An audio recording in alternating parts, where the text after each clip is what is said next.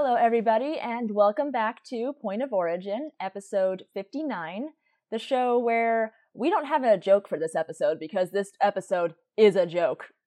It's it's just it's I, I this entire endeavor is going to be difficult for me because it's going to be really hard not to just sound like a raging bitch the whole whole time we're going through this because holy god I, my memory doesn't even be, didn't even begin to prepare me for how bad this episode was. My memory wiped this episode from existence, obviously for a reason. do you want to know like the one thing that really stood out in my mind in this for me memory wise it wasn't the fact that kevin durant is in this because i and i love i freaking love kevin durant and i don't even i i it was completely gone from my mind that he was in this episode maybe because he's playing a mayan and he is not mayan. Um but the thing that stood out in my memory was the same thing i kept thinking throughout this episode uh, this uh this watching which was i had to look up if the chick playing the uh arbiter whatever Uh-huh. actually had that gray of hair because it genuinely looked like she had sprayed costume gray onto her hair. It just it looked like a costume I wore for like Halloween when I was 15. And I, apparently Honestly. that's actually her hair. I'm not judging her hair. I'm mostly just judging the fact that that's how bad this episode is that all I could focus on as a kid and as an adult was I wonder if that's her real hair color because it doesn't really look like the normal type of gray for me. I don't know. Maybe it's just because her eyebrows were also perfectly matching in tone. I'm just not used to that. I don't know. All I know is that gray stood out to me for 15 years, and it's it's the same sort of uh, feel, honestly, in, in life as the episode itself, which is it doesn't really matter, but it's all I can think about. This episode doesn't really matter, but all I can think about is how fucking awful it is. Yeah, it's wild that we can say this episode doesn't matter when this episode ends with Skaara being free of Klorel, and yet it still doesn't matter. If I were feeling nicer, I would say that the worst crime of this episode is the fact that it does a massive disservice to the show. It honestly does. Oh my god. Okay, so we don't watch the we don't record or watch the show together right now. Um maybe in the future Yeah. we'll do like we're we're uh, but- vaccinated now, but Yeah. Ultimately, sometimes it's just easier to Yeah. like not travel. but like the entire time we were both watching this episode, we were just texting each other all of our complaints about this episode. I I paused this episode about 20 times because something would happen on the screen and I would have to pause and be like, "Are you what?" It was it was rough, man. And it's it doesn't help that like so before I think we talked about this I don't know if it made it into the second re-recording or not, uh, but we did talk about how this is ba- we already did this episode and it was the one with Teal'c.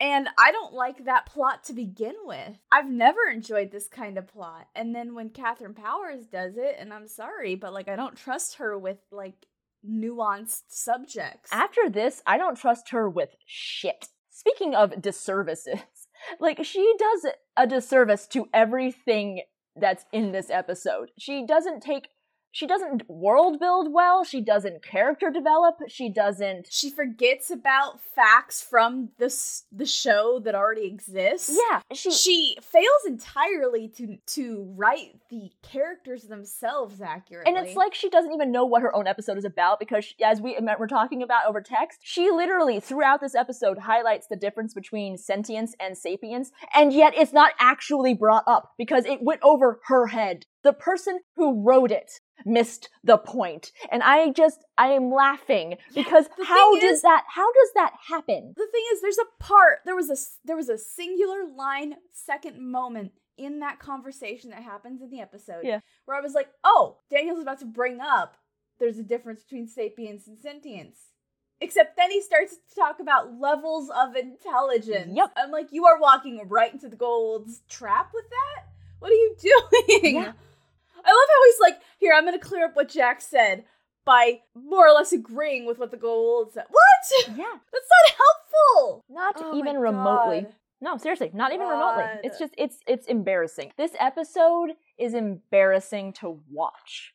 So okay, Michello, I had to like watch parts of it muted because I of the secondhand embarrassment thing. Right. This one, I, there were many times where I was so tempted to do the same thing, not out of embarrassment, but out of frustration. I was like, I don't want to hear these people talk because they're not saying anything intelligent. No, they are not. It was just oh, it was rough. And like the actors did what they could for it, but They did what they could with what they had, but geez, they weren't really given a lot.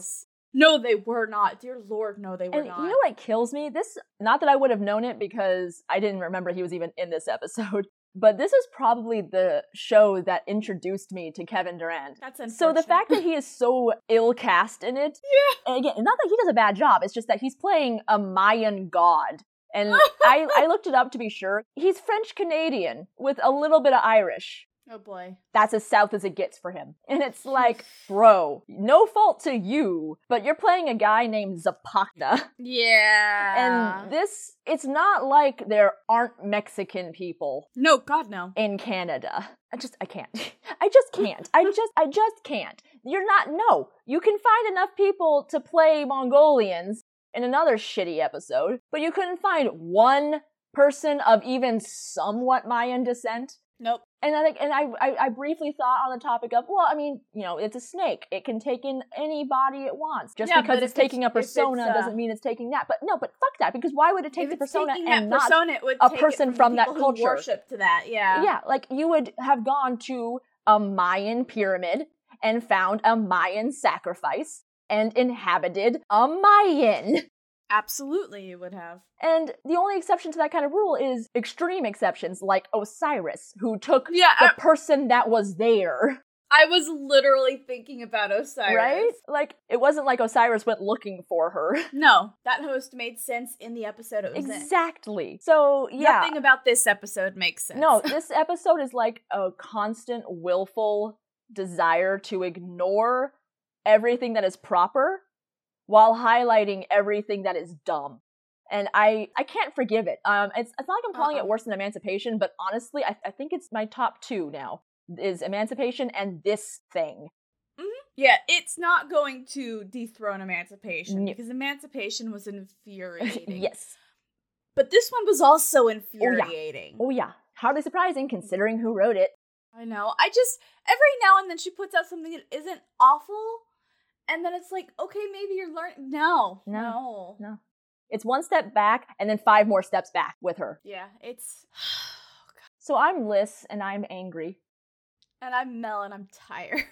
I started this day tired, and I continue to be tired. Yeah. The episode was freaking exhausting. It was like I said, I paused it like twenty times. That's not an exaggeration. Why do you think I'm rage knitting? Why do you think I'm rage gathering copper ore? There you go. I almost I already have 400. I was just mindlessly gathering ore while I was watching this episode because I was like I can't focus entirely on this episode or I will be furious. and yet I'm still furious. But yeah, I'm Mel. I, oh yeah, I already said that. I'm that tired. What the hell is that sound? Oh, it's a lawn. It's a leaf blower. Cool. So that'll oh be fun. yay! I love leaf blower sounds because it's never consistent. You know, it's a guy No. with a tube that he's wa- waving back and forth, and then physics exists. So I'm just sitting here going like, "Yay, that'll be fun to deal with." Hell yeah. Yeah, so today, unfortunately, we covered season 3, episode 15, Pretense. There was a pretense here, but it wasn't the one that we were led to believe. The pretense was that this was going to be an episode worthy of this show. I don't even really get the title, to be honest, but uh, it was written by Katharyn Powers. Shocking no one, we've been complaining about her this whole time. Yeah. And it was directed by David Warry Smith, who didn't seem to do a bad job. I, honestly, if you told me that he uh, read, if you told me that he read the script that he'd been assigned to direct, and then went, "Oh, yeah, no, this is awful," and then just decided to kind of just fuck around the entire filming, I would believe you. If if you told me that he decided to save his energy for something more Uh, worthwhile, honestly, I would would've. believed you. I will say, um, so honestly, let's just dive straight in because on this subject, so the the episode opens up with a sky battle with a Goa'uld motherships getting blown up and and one of the little Ha'tak fire uh, fighters getting shot and like swerving around the explosion and then starting to crash land on the planet and like it one wing hits something and it does like this crash landing where it like breaks apart and lands or whatever. Well, the CGI still isn't quite where it needs to be. The way the physics of the ship was directed, I thought was quite good. When the motherships blew up, you saw the uh, Ha'tak ship kind of like have a recoil action Yeah. from the explosion. That was good. And then when it, you know, was starting to crash land on the planet, it had like a wing got clipped and that sort sort of set it off balance and it kind of tumbled and then a wing broke. It was well done. That part, like that part of it was well done. The CGI still just wasn't quite there, but I thought that was pretty good. Yeah. I would agree with that. It's honestly the only real visual thing I can think of that was like great. I don't think anything was bad visually in this episode, but yeah, I I honestly if I was David Warry Smith when I got this this script, I would have been like, I'll give my B effort. Yeah, my B effort indeed.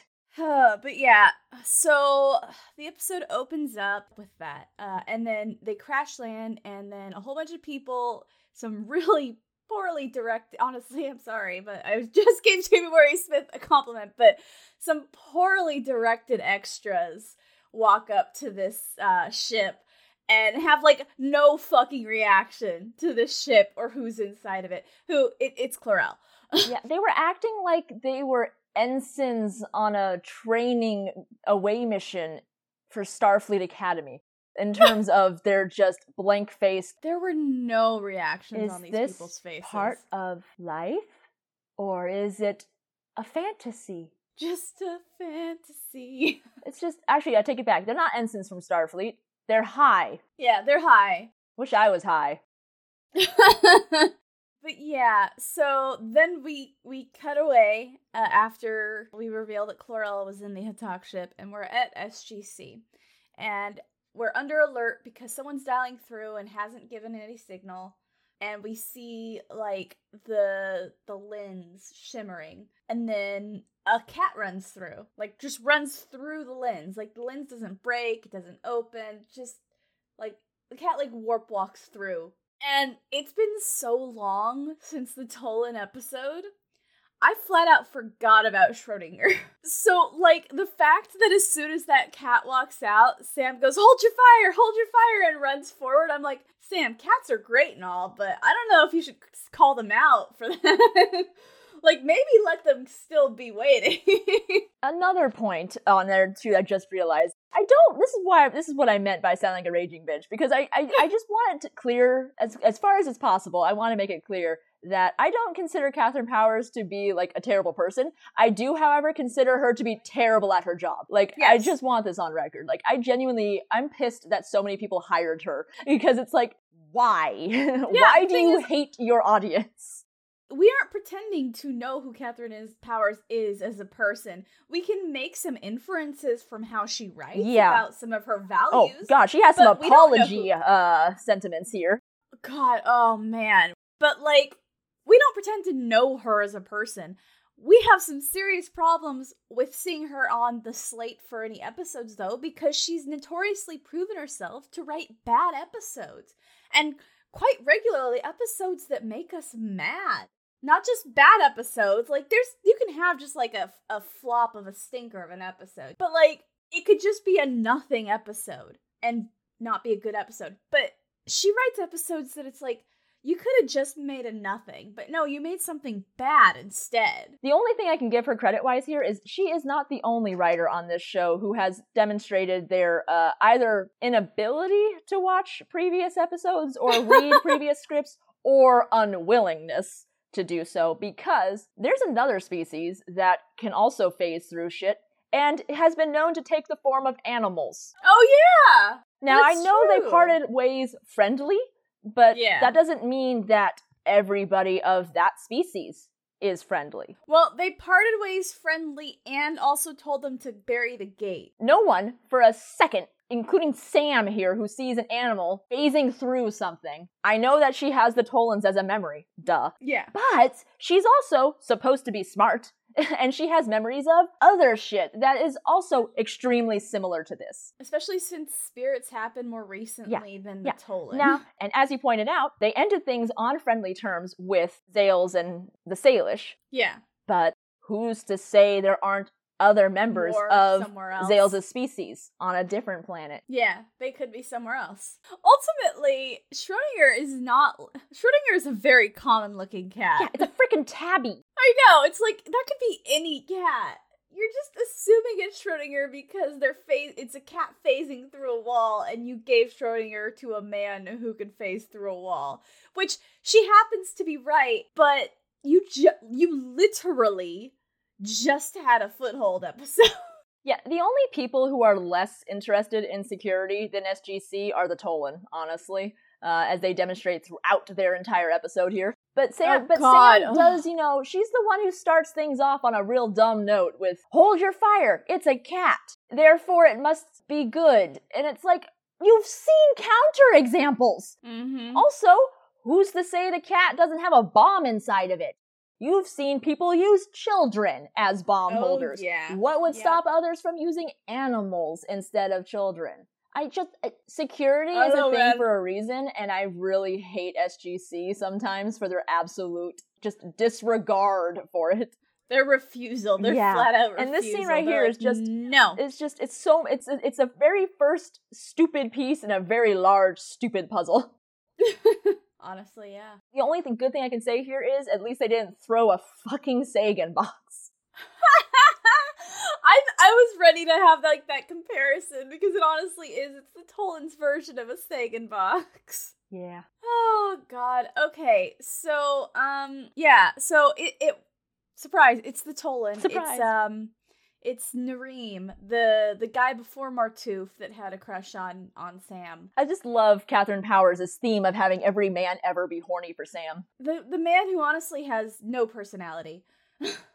Like I said, uh, Katharyn Powers hates everybody. She hates women and she hates men, but she hates them in different ways. Women Yeah, are objects and men are walking boners. And Yep. it's like, okay, couple things, couple notes. Couple issues here. I just have a few notes for you. Yeah, I Yeah, don't hate her as a person, man. but I hate her writing. Yeah, that's that's fair. I can't disagree with you there. Yeah, and I guess pretense wise, the only thing is, I guess it was the pretense of Zapakna. His his whole thing was a pretense. His his arrival. He was never actually there to to fight. Okay, it was sure. it was there to create a problem. But again, you miss it because this episode's so fucking muddled. so frustrating. Also, Why I'm not, gonna call him Zapakna in this or Zippy. I'm gonna call him Kevin because Kevin is French Canadian. That's fair. I never bothered to learn the man's name, so I fine. love Kevin Durant, so I'm so happy saying Kevin. I'm I'm cool with this. Yeah, let's call him Kevin. But yeah, so Nareem is here to tell them. Basically, Nareem's going to set up the premise of this episode for SG1. He tells them that uh, they're wanted to be members of a thing called a triad, and Catherine Power somehow manages to write a script that makes Daniel sound condescending when he's figuring out that a triad is basically a trial. What what is this interaction? What what are these tones? what are these? It's condescension. What are these I don't understand where it's coming from. It's like everything about this episode was trying to add runtime on. It's like, why are you having a conversation about two words that are nearly identical and acting as if you neither party understands what consonants are? It was just I odd. know. It was it's just like odd. what is going on? What are you doing? First off, why do you? Why is this necessary at all, time wise? And, and two, if you're gonna do a linguistics scene with Daniel, I feel like there were a million better ways of. yeah, I don't know. It's maybe it, it it does honestly feel like she's like, oh, he's a linguist. He needs to do linguist things. Uh, here, and it's like, no, this was the worst possible option you could have made. How about something else? How about Anything literally else? anything else? Anything else? But no. Honestly, the worst thing is that Kevin Durant could have played. Uh, I don't know if it's actually. I've never actually bothered to look if it's Durand or Durand. I'm pretty sure since I know he's French Canadian now, it's probably Durand. Now that I realize it. yeah, Um, probably. Yeah. So, but he uh, he would have been great, I think, as like a Tollan in this episode. Oh yeah. Like I know he's great at playing bad guys, but he's also great at playing good guys. And I could see him playing a middle, a midline character as a Tollan. I mean, they don't even mention Tobin Bell's character in this, so he could have taken the place of that. Not, not like a recasting, but just like a different type of Omoc type character. But Man, I nope. miss Omoc. Somehow, like Omoc was the most condescending in the Tollan episode, but I miss him He was- so much in this. he was a he was honestly somehow he managed to encompass. He was like a sweetheart as he would condescend to you. yeah, He's like he's like a grandfather type who's just like, oh, it's okay that you're a dumb puppy. exactly. I enjoyed him. Whereas the Tollan in this episode are just like bang your head against a wall. Oh god.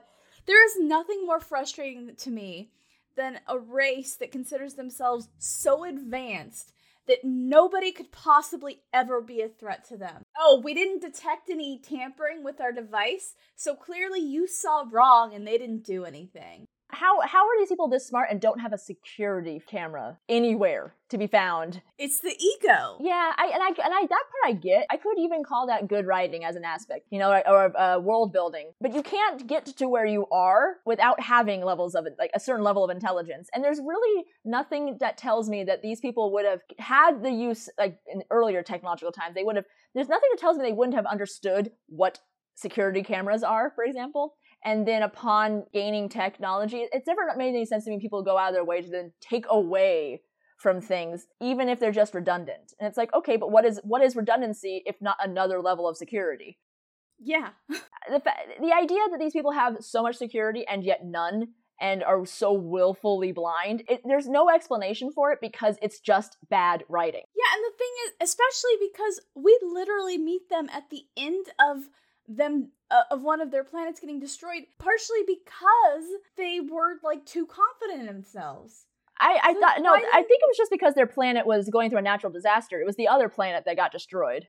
I I could have sworn that the Tollan plot was the and it was wasn't it part of the reason that they were refusing to share anything because of the fact that oh no it was because they shared the tech yeah the yeah and then that planet okay. matted themselves into death and that's when they yeah. created their policy. Right. And then their plan just happened to go through some sort of natural cataclysm or something afterwards. Okay. It's been so long, and the Tollan honestly don't fucking matter. I, do they ever come back after? This uh, one more episode where they uh finally go, "Oh yeah, that's right. Omoc was a thing. He's dead now." Aw, oh man. Their whole story is su- super stupid. It gets left open ended as most likely doom descends upon them. It's it's it yeah i think it was anubis era honestly although i could be completely off on that. I don't it at, to quote you it doesn't fucking matter. The tollan no. don't matter. Because it's not they're never gonna give sgc anything. Why keep bringing them in? Honestly this whole episode is just stupid.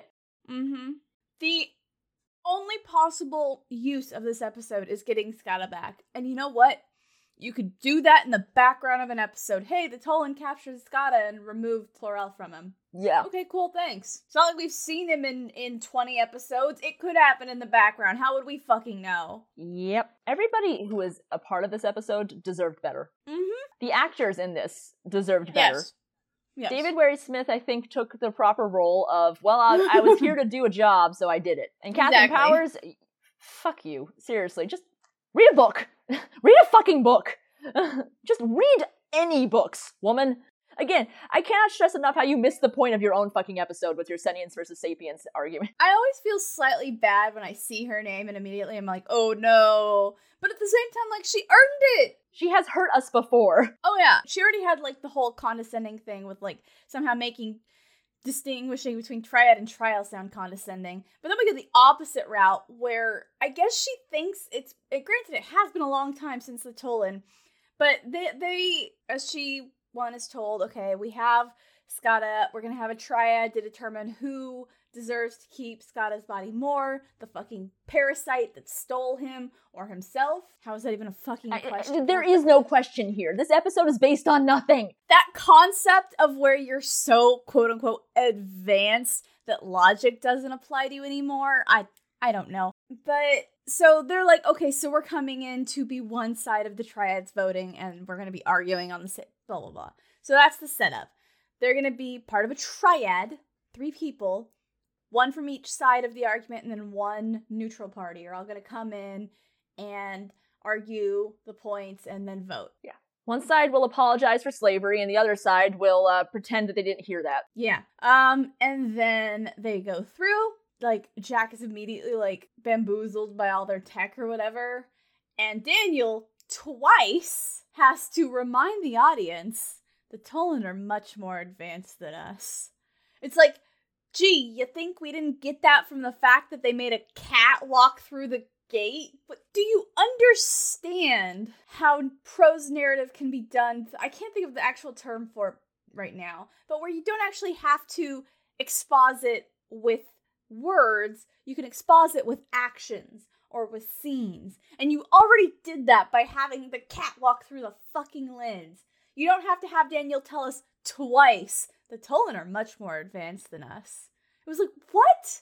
Why are you wasting Daniel's time saying this? Two reasons. One, she was going, look, I can make Daniel quippy too. Two, No. of the of the many things that goes over her head, that my favorite in this moment is show, don't tell. The quippiest Daniel is in this episode is a non-speaking part in this episode. Yep. Sorry, I gotta let the cat out one sec. Also, this leaf blower is getting super loud, so I apologize to everybody listening. My brand new microphone's getting inaugurated with some garbage background noise. Woo! Yay. You were just fighting to get out. Well, now she doesn't want to. Whatever. I give up. That's cat. No. I can't be here man. any longer. Oh, I don't know. Let's go to bed. It's fine. Like, it's not like I'm not used to cats, but still. Anyway. yeah, the the sassiest Daniel gets in this episode is a non-speaking visual thing that Michael Shanks does, which was absolutely all him. That was Yeah. not Catherine. she would have to know anything about these characters to be able to have orchestrated that. And there's one thing we definitely know about her is that she doesn't know jack shit about these characters. God, and also I am, I am. So they go through, and they're going to go to the place where they're going to have the meeting and all that shit. And they walk through this little gate, and there's like a little signal that some sort of tech thing happened. And they're like, "Uh, what just happened?" And he's like, "Oh, your weapons have been disabled." And Jack's like, "Sorry, what?" And he's like, Well, you're still allowed to hold on to them. It's like, I don't care how much of a disconnect there is between a, a ra- two races, but like how advanced you are. There is no disconnect between races that would make one person think that another person is going to be satisfied holding a useless gun. How is that an answer, Nareem? Oh, don't worry, you can still hold your useless bit of metal. Cool. Yeah, yeah. I, I didn't even really focus on Nareem because honestly, Nareem is just Nareem. But Nareem is cardboard in this Yeah. episode. uh, yeah, he's taking over for uh, Kurt Russell in terms of block of woodness. But what what what gets me is Sam being super stupid and going like, well, based on what I'm seeing around us, our weapons wouldn't do much. And I'm like, fuck you. It's still a projectile weapon.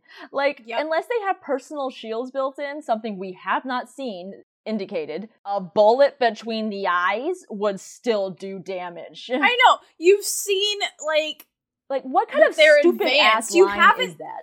yeah, it's wild because they haven't seen any actual defense mechanisms other than that, other than that one gate. It's Yeah. like, I'm sorry, what? What are you talking about? Being advanced in one area doesn't mean you're going to be advanced with everything. That's not an answer. My dude, it is June. There are no leaves to blow.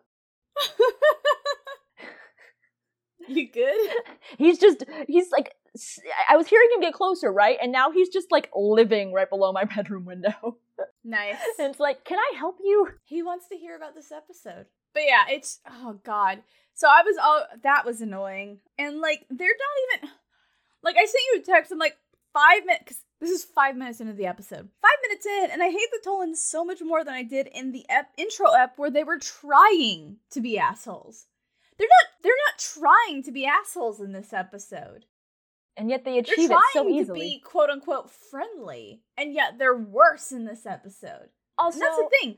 Both episodes were written by Katharyn Powers. Somehow she doubled down and made them worse. this is a super old reference. I can't remember the guy's name anymore, but years and years ago when I was in like middle school or something, this guy wrote, he's a comedian, he wrote this thing called the Pachelbel Rant. And it's all about how Pachelbel's canon in D is in everything. And Uh-huh. as he's talking, he's playing a guitar the entire time. And then unrelated to that one is actually I just realized the one I was about to talk about is actually not part of that Pachelbel's rant. He also did a different one based on the Friends song and uh, how it's actually really fucking dumb when you think about it. Because the first part of the song is um you you're still in bed at ten, but work began at eight. Uh, you burned your breakfast. So far, things are going great. Like, I better make breakfast now that I'm two hours late for work. And he points out Yeah. how many times in the song it seems like they forgot their own song from 30 seconds prior.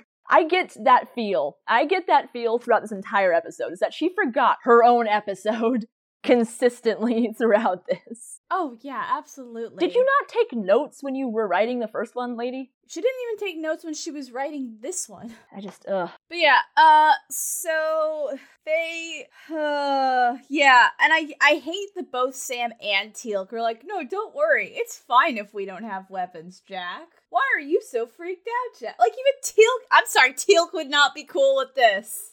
Even if he would, they wouldn't dismiss like this. They just No. they're uh, everything about this episode is unnecessary. The setups are all unnecessary, and then the weird cop out answers are not just unnecessary, but just they nothing makes sense. Katharyn writes Jack incredibly stupid this entire episode. I don't think Katharyn has a lot of respect for the brains of the main characters. It's wild. She like- she only exists in like pure concepts, like Jack's a soldier, therefore he must be dumb. You know, takes orders only, doesn't think for himself. Sam's a scientist, so she only thinks in the most simplistic of practical terms. Ergo, my gun is less tech uh, tech involved as this other gun, so my gun must be completely useless. It's crazy. I don't understand what's happening. Like a gun is still a gun, regardless of its technological level. A soldier has to be able to think on their feet. Yep. But yeah, so uh they they lead SG1 in to meet Klorel slash Skaara, who they've got the most fucking contrived nonsense tech. Where he's just wearing this little chest plate that lights up either red or green, and it tells you which one you're talking to. Sorry, what?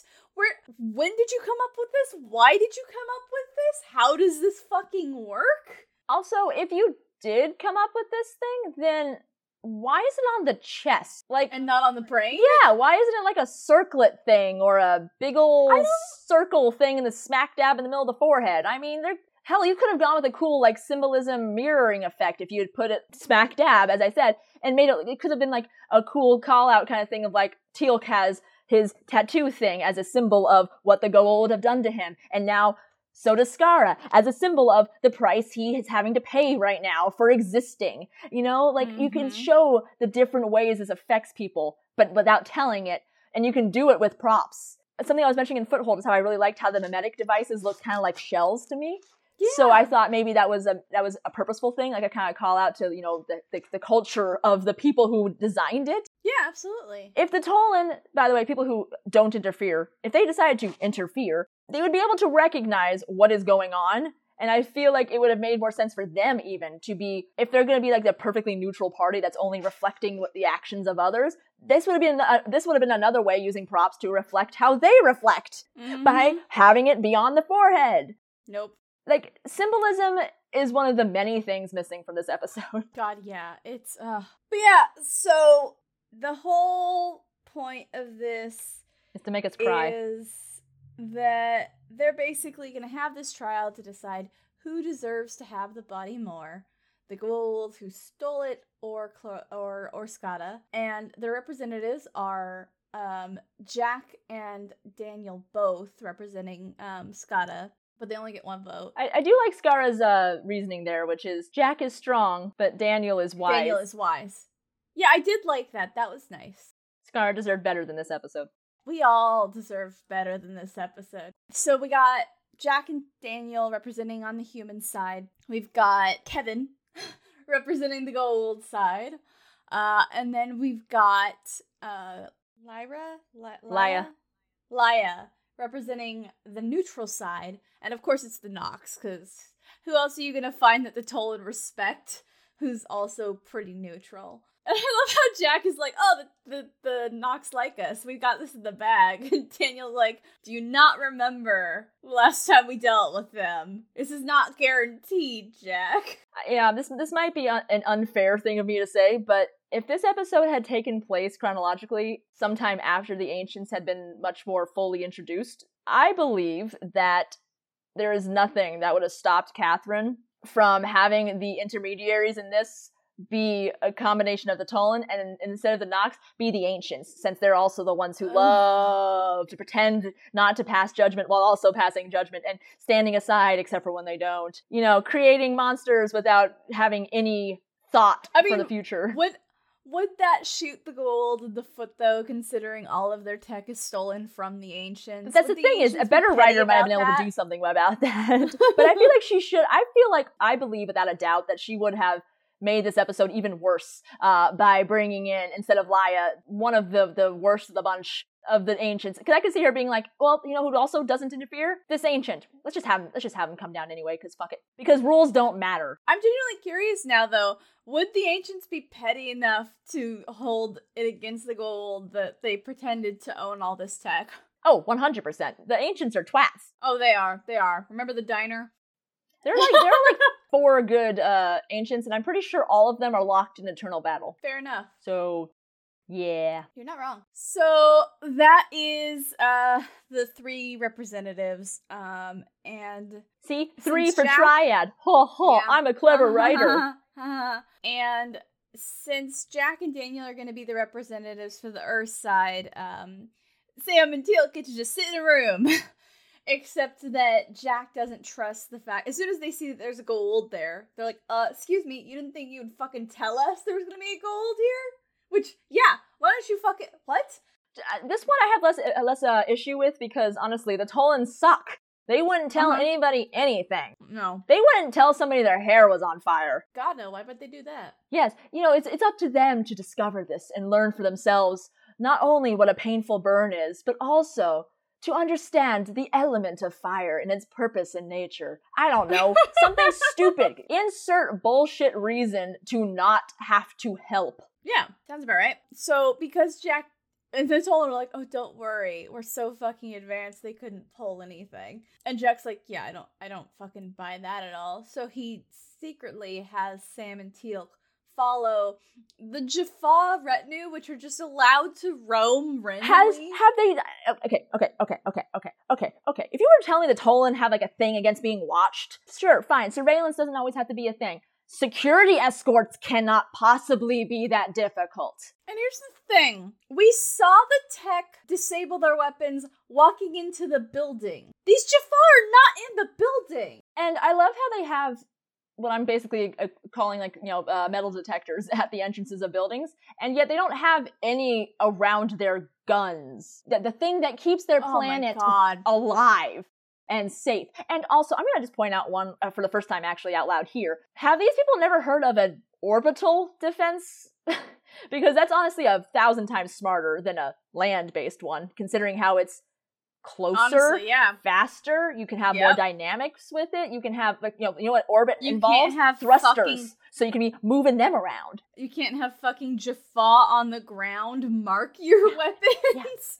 Yeah, it's like you can build as as powerful of a telescope as you want, but it still won't work like- on the planet nearly as well as Hubble would because it's outside of the planet. So why the fuck are you building your big ass guns down low? Build them down low too, but also have an orbital thing. I also like how uh she never bothers to explain exactly what the Goa'uld did do to those um those things. Something that the the Tollan couldn't identify, but we're not gonna say what it was because she can't think of what it was. They're painted. So I'm guessing it's some sort of homing beacon, which the only thing that tracks is, again, because of bad writing. It doesn't even, it, like, when the fucking arbiter's like, well, I don't see anything. And it's like, okay, scan it. Sensors. Yeah, it's God.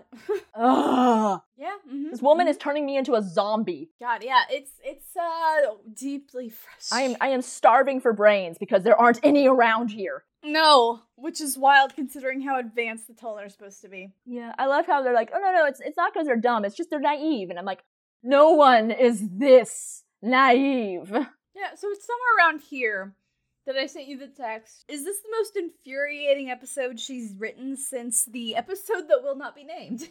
And the answer is yes. Oh, gotta say though, uh, one good note is, or not really good note, but a piece of trivia, completely outside of the control of the writers and directors. So this place is called Simon Fraser University, and I'm pretty sure there isn't a sci-fi show besides, weirdly enough, Star Trek, uh, that hasn't filmed there. The building, I guess, just looks futuristic-y enough or whatever. nice. I just, I just want to point out that the one good thing about this episode is that it's taking place on a cool set. Yeah, no, the set is Well, location, I should say, because they didn't. Yeah, yeah, we knew what you meant. Yeah. Yeah. yeah, no, the the set, the location is cool. It looks like the Tollan would live there. I buy it. Yeah, I've seen it in Battlestar. I've seen it in Stargate. Uh, I'm pretty sure it was in Caprica too, according to the trivia. I, I, I was kind of glossing through it because honestly, I didn't fucking care. Yeah, Fair. I've never seen it in Star Trek though, as far as I know. So, um, one of the other frustrating things that happens here, and I, it's so weird because like Robert C. Cooper has this happen in the um episode with the treaty meeting, but like Robert C. Cooper manages to write it to where I'm not annoyed. Where like SG1 is not given the outlines of how any of this is done, and then gets scolded for not following the rules. And it's like you didn't tell us what the rules were. Know, it's, it's weird. I actually just brought this up yesterday with Eric. Is that I totally get where the concept comes from, but this is one of the reasons why I really hate that a lot of places have the law of even if you don't know you've broken a law, you're still held responsible. Oh, that's entirely the for it. worst. It's like, and sorry, again, what? again, it, it has a, it has merit in a lot of situations, but not every situation. And so No. that's why I hate how broad and general it is. Honestly, as a concept, and the fact that people can be like, well, it can be judged on a case to case basis. And I'm like, or you could just write the law better. You didn't- shouldn't need to know that murder is illegal to know that you shouldn't do it. You know that kind of thing. Yeah, absolutely. You know, jaywalking is honestly kind of common sense, so you should still be held responsible for your $10 fine for that, you know? But the concept of you needing to know ahead of time what the rules are and then being punished when you don't is just mind boggling. Yeah, so I I don't want to get into like all the details because this is there. This whole triad is a whole bunch of like talking around in circles. So basically, I'm honestly gonna really boil this down because I don't want to talk about this episode for a long time, and I'm not gonna go scene by scene on this. While the triad is happening, Sam and Teal'c spy on the Jaffa, who are just allowed to wander around freely, who find all of the air, uh, the air missiles on the ground, and do something to it. We see them like put a little square device up to them. We don't know what it does. Sam and Teal'c don't get close enough to know what it does either, but they see them go to like all of the little weapon air to air to ground to sky. I don't know what those things are called. Wow, I used to know what that was called too, huh? I I used to as well, but I it doesn't matter. Um, all of those, and they they do something, and then they walk away. For the And record- Sam and Teal'c are like, Oh, sorry. For, for the record, my assumption there is that they're marking them with radiation. that makes sense. Something Especially low level. after Sam. Here's the thing: when they first are doing it, I'm like, are they just like fucking with it so that it won't work? Right. But then when the when they bring it up to the Tollan and the Tollan are like, they didn't do anything to it, and Sam brings up the marking, I'm like, oh, okay, they did something like that. But yeah, so Sam and Teal'c see that happening. Meanwhile, the triad starts where I I sent you this text. This this basically boils down the entire trial of the triad. How is it that Katharyn can shove Sam into a room and keep her from talking and still basically write an episode where they are more or less arguing for the rights of a rapist? Right? Seriously, what the fuck? She is got some seriously messed up values that every time she writes an episode, she is apologizing for egregious violation. She this episode is the most proof that she just doesn't respect anyone. And again, she has weird levels of attraction to gross story concepts, like Yeah. women having to fight for the approval of men. And then just, you know, manages to make it that much worse. Mm-hmm.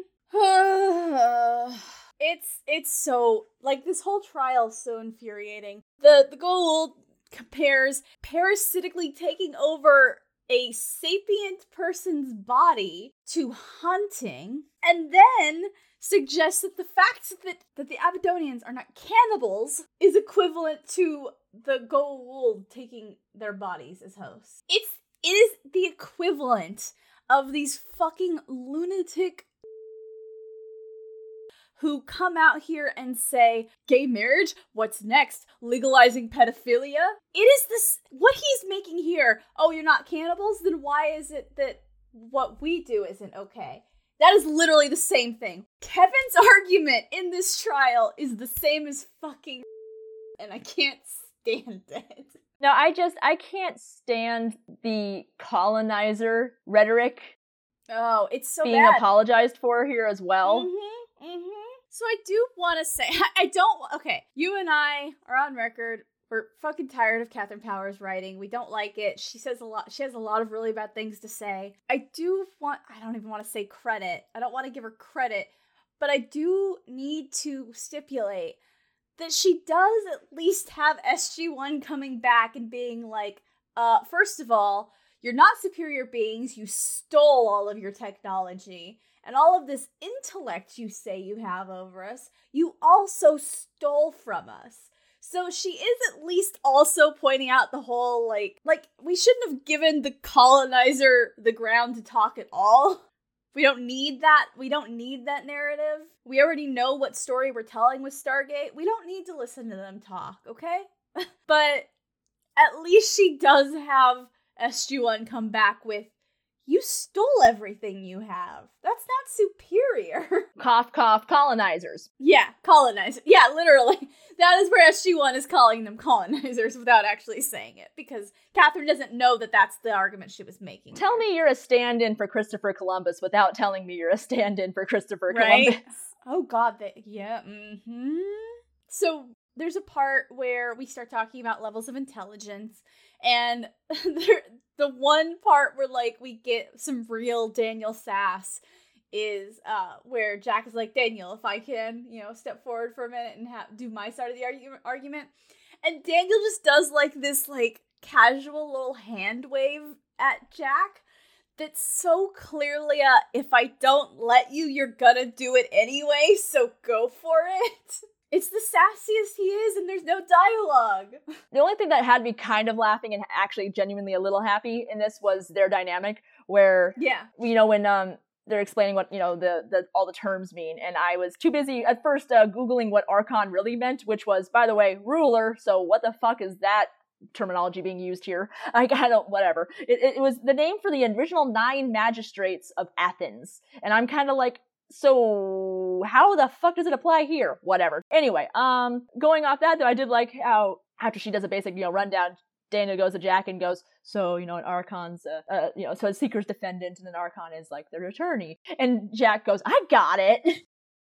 and then literally two seconds later has to go.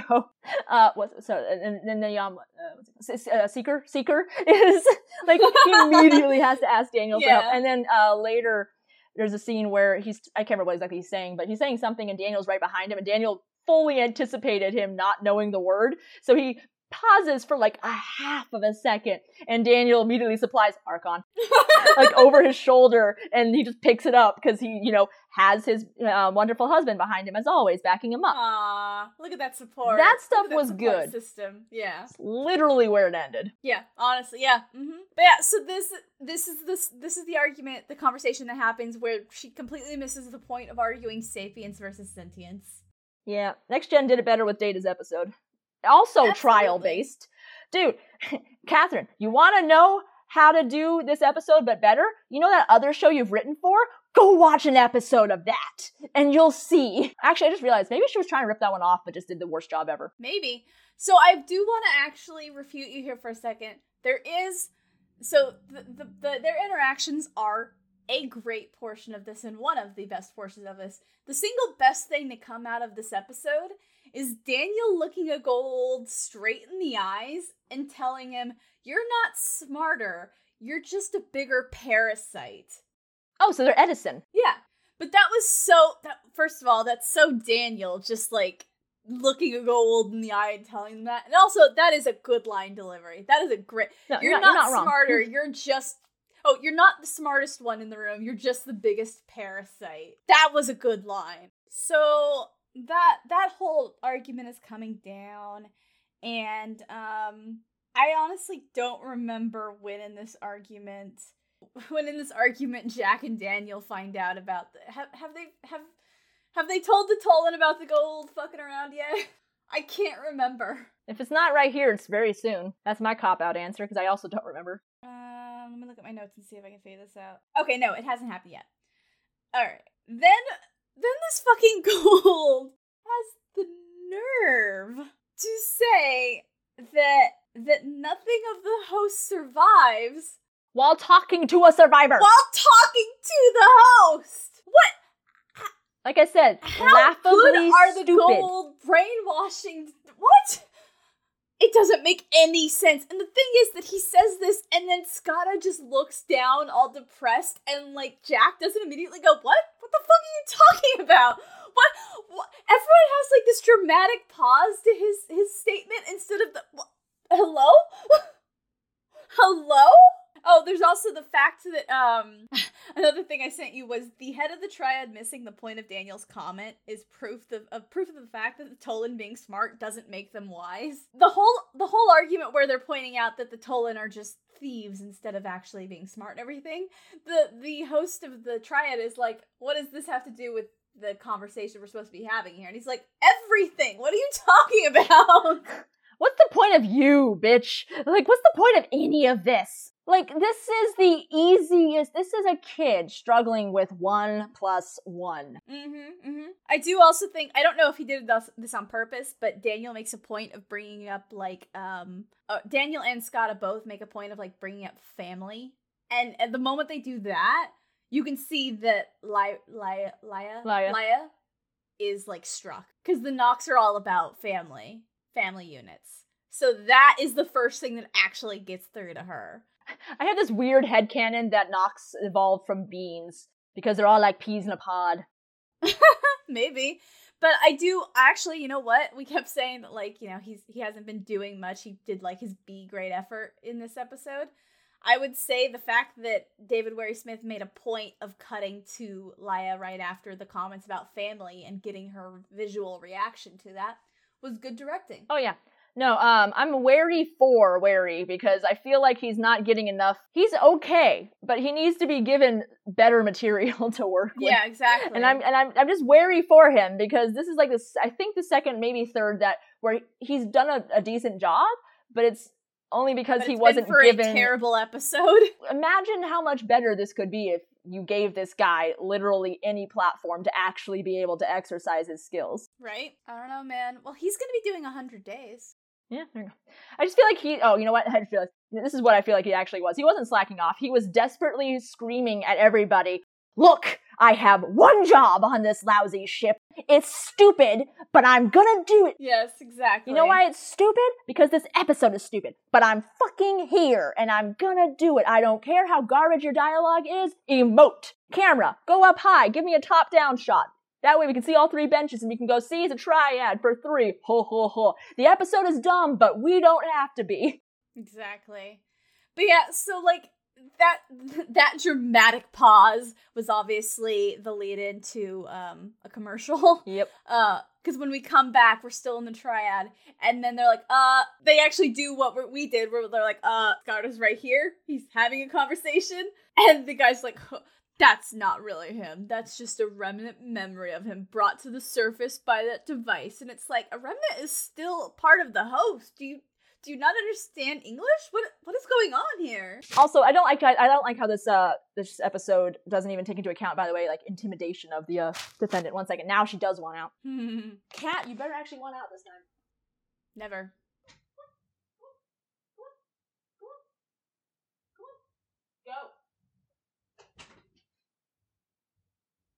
All right, I'll go, but I'm gonna leave my tail directly in the door frame so that way you can't close it. the only defense for how stupid all of this guy's arguments are is the fact that, like you pointed out, this entire trial is a pretense on the Goa'uld side. Yeah. He's just trying to buy time. But here's the thing I don't think Katharyn meant for his arguments to sound stupid. I don't know which is worse. Either she just somehow completely didn't hear how dumb these were, or she was genuinely going for something here. Because either way, it, it, it, it, it's it's it's it, it, mm, it's Yeah. problematic as fuck. Yeah, it's it's rough, man. But yeah, so then we take uh, a little break where we get some forced enforced heterosexuality, where Sam has to fucking explain herself to Narim for some reason for why she's not jumping into his pants. It's like you don't have to explain about Jolinar. That's not any of his fucking business.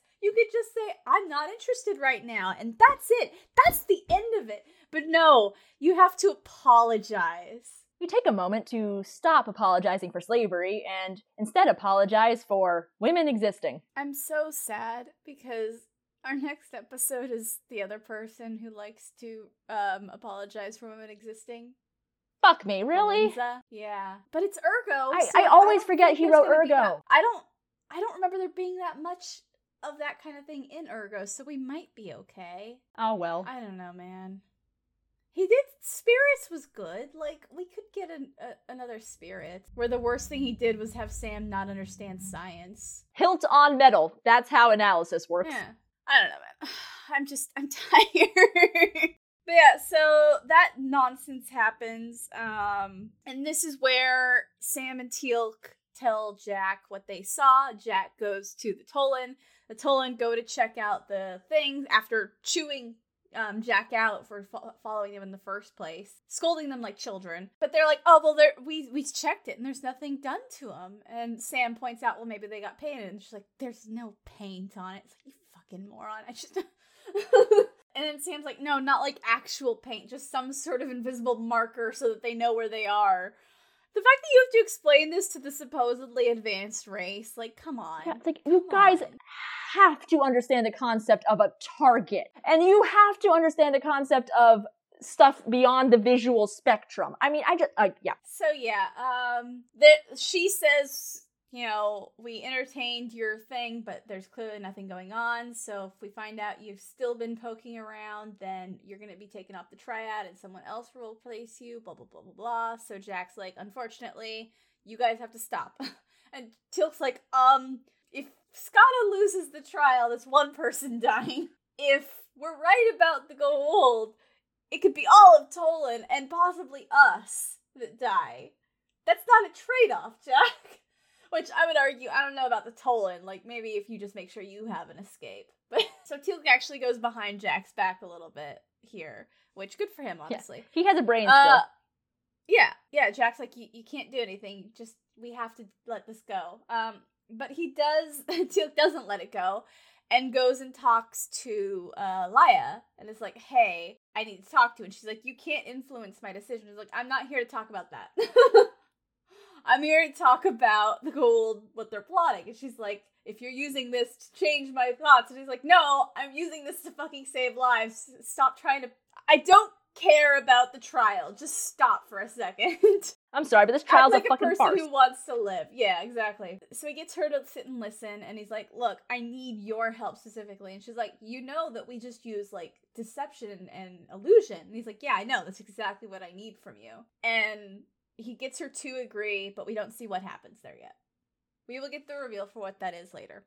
Um, we go back to the trial where the Goa'uld are trying to pretend that Goa'uld cannot survive outside of the body. But you remember my angry text, right? In all yes! caps. It's like, what the fuck? They what how do you think evolution happened? Do you think they evolved in the brains of Unas or something? What do you think? It's like a, a sentient entrail that came out? Like, what?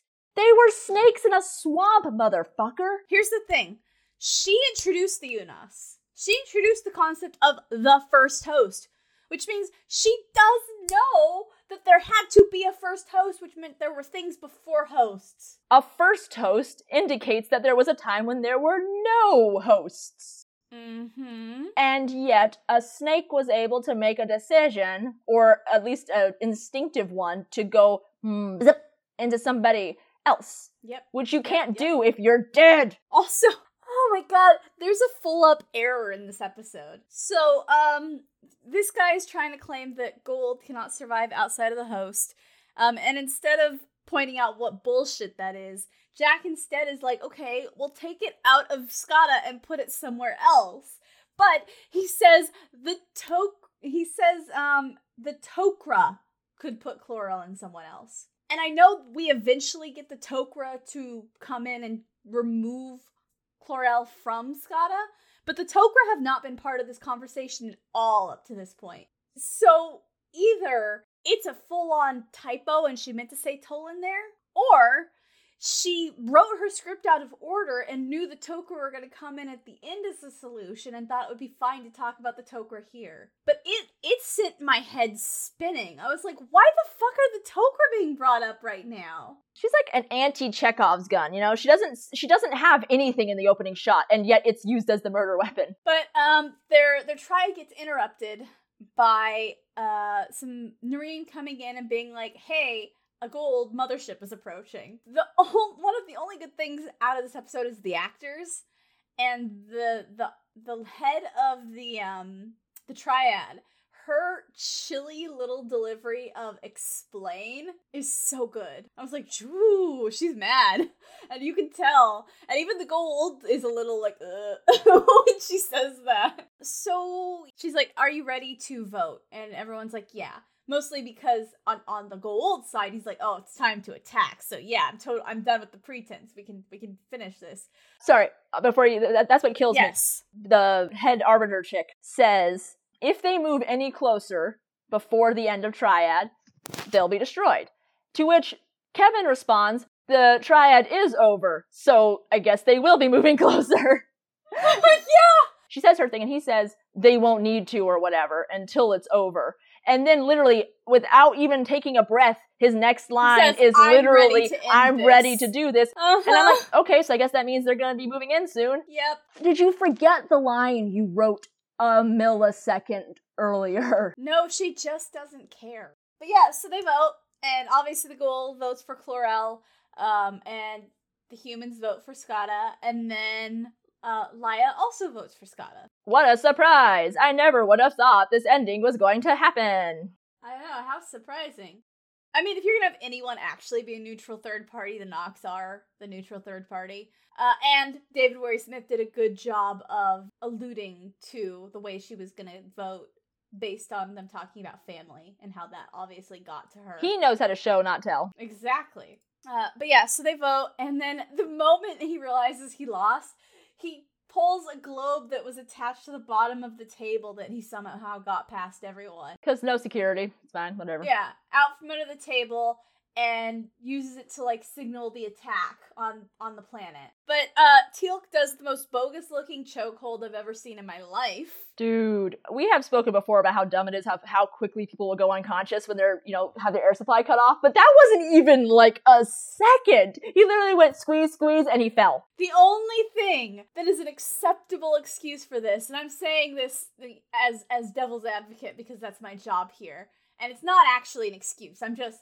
I I sometimes have to play this game. Uh, the only excuse for this is that because of his knowledge of the Goa'uld, he knows where there's a pressure point that like not what that like affects the the ho- the, the the larva Squeeze the brainstem for deactivation. yeah, exactly. Something like that. Even then, it's a bullshit answer. It's like the Vulcan nerve pinch. exact. The Vulcan nerve pinch is more acceptable than what we get here. Yep. uh, but yeah, so he gets knocked out by a bogus chokehold, and the the planet starts getting fired on, upon. And hey, shocker! Much like SG-1 warned the Tollan of, all of the ground to air missiles are being targeted. And then Teal'c's like, they find Teal'c as they're leaving, and Teal'c is sitting with Lya. He's like, Don't worry, I planned for this, Jack. I went behind your back and went to her. And she brings them to what seems to be an empty area of grass and then waves her hand and reveals that she hid one of the weapons, one of the weapons domes.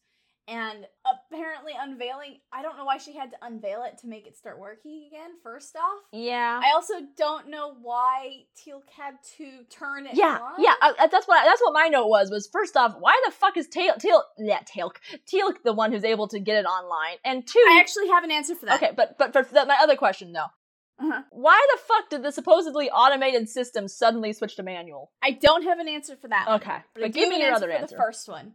Again, this is down to David Warry Smith doing his job correctly. When the Tollan were checking on all of the weapons, um, all of the weapons silo things, we do get a shot of Teal'c explicitly watching one of the Tollan at the control panel. Okay, all right, I'll accept that. And I I remember noticing that because I was ready for him to like have figured out what the Goa'uld had done from what that they were doing. Right. But then it wasn't, so I was like, why did they focus on that? And the answer was so he would know how to turn it on at the end of this episode. so that's on David Warry Smith doing his job correctly. At least someone was. yeah, someone had to be doing his job. Someone had to be at the helm. But yeah, so um and then again, credit to the actors again. They bring up with Lya. They're like, "I thought, you know, you guys are extreme pacifists," and she's and sh the way she delivers "We are" had this like heaviness to it, where it was like, and because um she points out, she's like, "I did not fire the weapon. I merely hit it." And Sam even it says like that's a very fine line to be threading, and she's like, That's a "It is." Batman level excuse right there. No, I it didn't is, kill him, but- the train did. It is 100. percent It is, but the actress for Lya does a great delivery of it, where you can tell that she herself was battling with that decision. She she was like, "Uh, yeah, yeah, eh, I'm not comfortable with it either, but a decision had to be made. it's almost as if everybody at some point, even those who claim to not have to make decisions, has to make a decision. mm-hmm. And I do love it. Yes. Honestly, if, if this were a, this were a better episode, I would love how this seems to be a great way to uh, show, not tell, the concept that I've always touched on that I loathe is when people say I didn't have a choice, and I go, yes, you did. One was You just did. far less desired than the other. That could have been an excellent theme in this episode as well. This ugh, it's funny. This episode doesn't actually have a theme because it's muddled as fuck, but Yeah. there's three or four excellent ones that could have been and weren't, and one that accidentally came about, and I mean accidentally because I don't think she intended it, and she never touches on it. No, God, so it's like, what the hell? How are you like? This is what happens when you can tell somebody's educated but not necessarily skilled. Like I can Yeah. tell that she went to school for this or something. You know, I could tell this is something she has Uh-huh. done before, but that doesn't tell me that she does it well. Yeah, exactly. Yeah, you're right there. Um, but yeah, so that that's the end of this episode. Uh Skaara gets taken to the Tok'ra and gets freed from Klorel. Um, and he reunites with Jack. He's all better now, and the the episode's done. It's over. And he'll never suffer from any long-term effects of his trauma ever again. God no. Also, Not his gonna give him a sister's dead, but I don't, you know, we never need to have an did anyone scene. tell him that? Nope. Not. I kept waiting for the scene where Daniel walks up to Skaara and goes, "Hey, by the way, Yeah, because there's explicitly a scene where he he identifies Daniel as his husband of his, sister." sister's husband. And it's like, and where is that sister? Ooh. So, uh yeah, so let's let's go through this stuff quickly so we can be wash our hands of this episode entirely. Uh nobody died in this episode. Are you a Jack or are you a Daniel? I, I did war a tiny bit because I do like Jack's r- righteous indignation at the beginning when they start, you know, turning off their guns and everything, and he's like, "Hey, fuck you." yeah, yeah, that's fair. you know, I don't like being treated like a fucking rodent either. Um, however, it was there was one thing besides all the cute dialogue bits where I, I've done this, like I'll be that little voice Yeah, in the shoulder. exactly. Um, aside Uh-huh. from that normal shit, uh, there's literally one scene that got me the most, and I went, oh, never mind, I'm Daniel. It was when the door is, I think it's when like Narim is like entering a room. There's like an automatic door that opens, and as it's you know pneumatically sing open, uh, God, I have so much fuzz in my mouth from all my all my knitting. Um, uh, he started wearing a mask when I knit. Uh, as he's doing that, Daniel does something that I I felt I resonated with so hard because I do it all the time, which is as the door's opening, he just kind of looks over it and just kind of like gently reaches out a couple fingers to like touch it. he's like, "Ooh, it opens." Touch. Michael Shanks looked at his script for this episode and went, I'm gonna do stuff. That's fair. Um, I'm Daniel for him looking Goa'uld straight in the eye and saying, You're not smart, you're just a parasite. That's where I'm Daniel. Uh, so I don't think it's gonna surprise anyone what our answer is here, but Joaquin Phoenix for this episode. I briefly toyed with the notion of s- sitting in a bizarre ass way and kind of crooking my, my my big toes down and seeing if I could give thumbs down with my toes. Uh, But honestly, that's how bad this was. I didn't want to spontaneously grow more limbs. I just really wanted to heavily emphasize my distaste with this by also using my, my toes. You don't even get more thumbs for thumbs down for this one, Katharyn. You get toes. it's such a bad episode. It's it's so so yeah, no, for the, rough. for the record, thumbs down. Two thumbs down and two big toes somewhat down. somewhat down. Yeah, it's it's rough, man. It's inexcusably bad. Like I genuinely love this show. I have to say that every time I, I I loathe an episode, but this episode, man, this is like the episode that somebody made. A, I think it was it was either CinemaSins or uh, Honest Trailers, but one of them made a really funny joke once where it was um Eddie Redmayne's performance in Jupiter Ascending is like him trying to retroactively get his Oscar taken away. And I'm like, this is like an episode that if you watched it out of context, you would think it was a retroactive attempt to get the show canceled before it got to season four. ouch. That's how much I yeah, loathe it. it's it's bad. It's such a waste of time. It, it My memory paled before this thing. yeah, like I said, I forgot I forgot this episode existed because my brain was protecting me. But yeah, so that is it for this week. We're fuck. We're we're done with this episode. Thank God. Never to return again. So next week we are covering season three, episode sixteen, Urgo, and the synopsis for that episode is en route to a paradise planet, SG1 is secretly implanted with an alien spore that evolves into a being called Urgo. Though Urgo claims to be friendly, the suspicious team members work feverishly to rid themselves of the creature before it destroys their minds. This is a very surprising moment for me. I like that synopsis. That's actually a very good synopsis, honestly. That that's a that's a good synopsis uh summary Uh-huh. because that does not give any indication as to how awesome Urgo is as uh, not just a concept Hell but as an as as how he the combination of how Urgo is created from what I remember and uh, the acting Oh, the acting is great. nothing could have done it justice so naturally the person who who wrote that was like you know what let's let, let's just let this be a nice surprise for them Hell yeah. No, it's it's well written. But yeah, so uh will hopefully that episode stands up to uh memory. well at the very least Dom DeLuise is amazing. he was so funny Unsurprisingly, his kid directs that episode. you don't say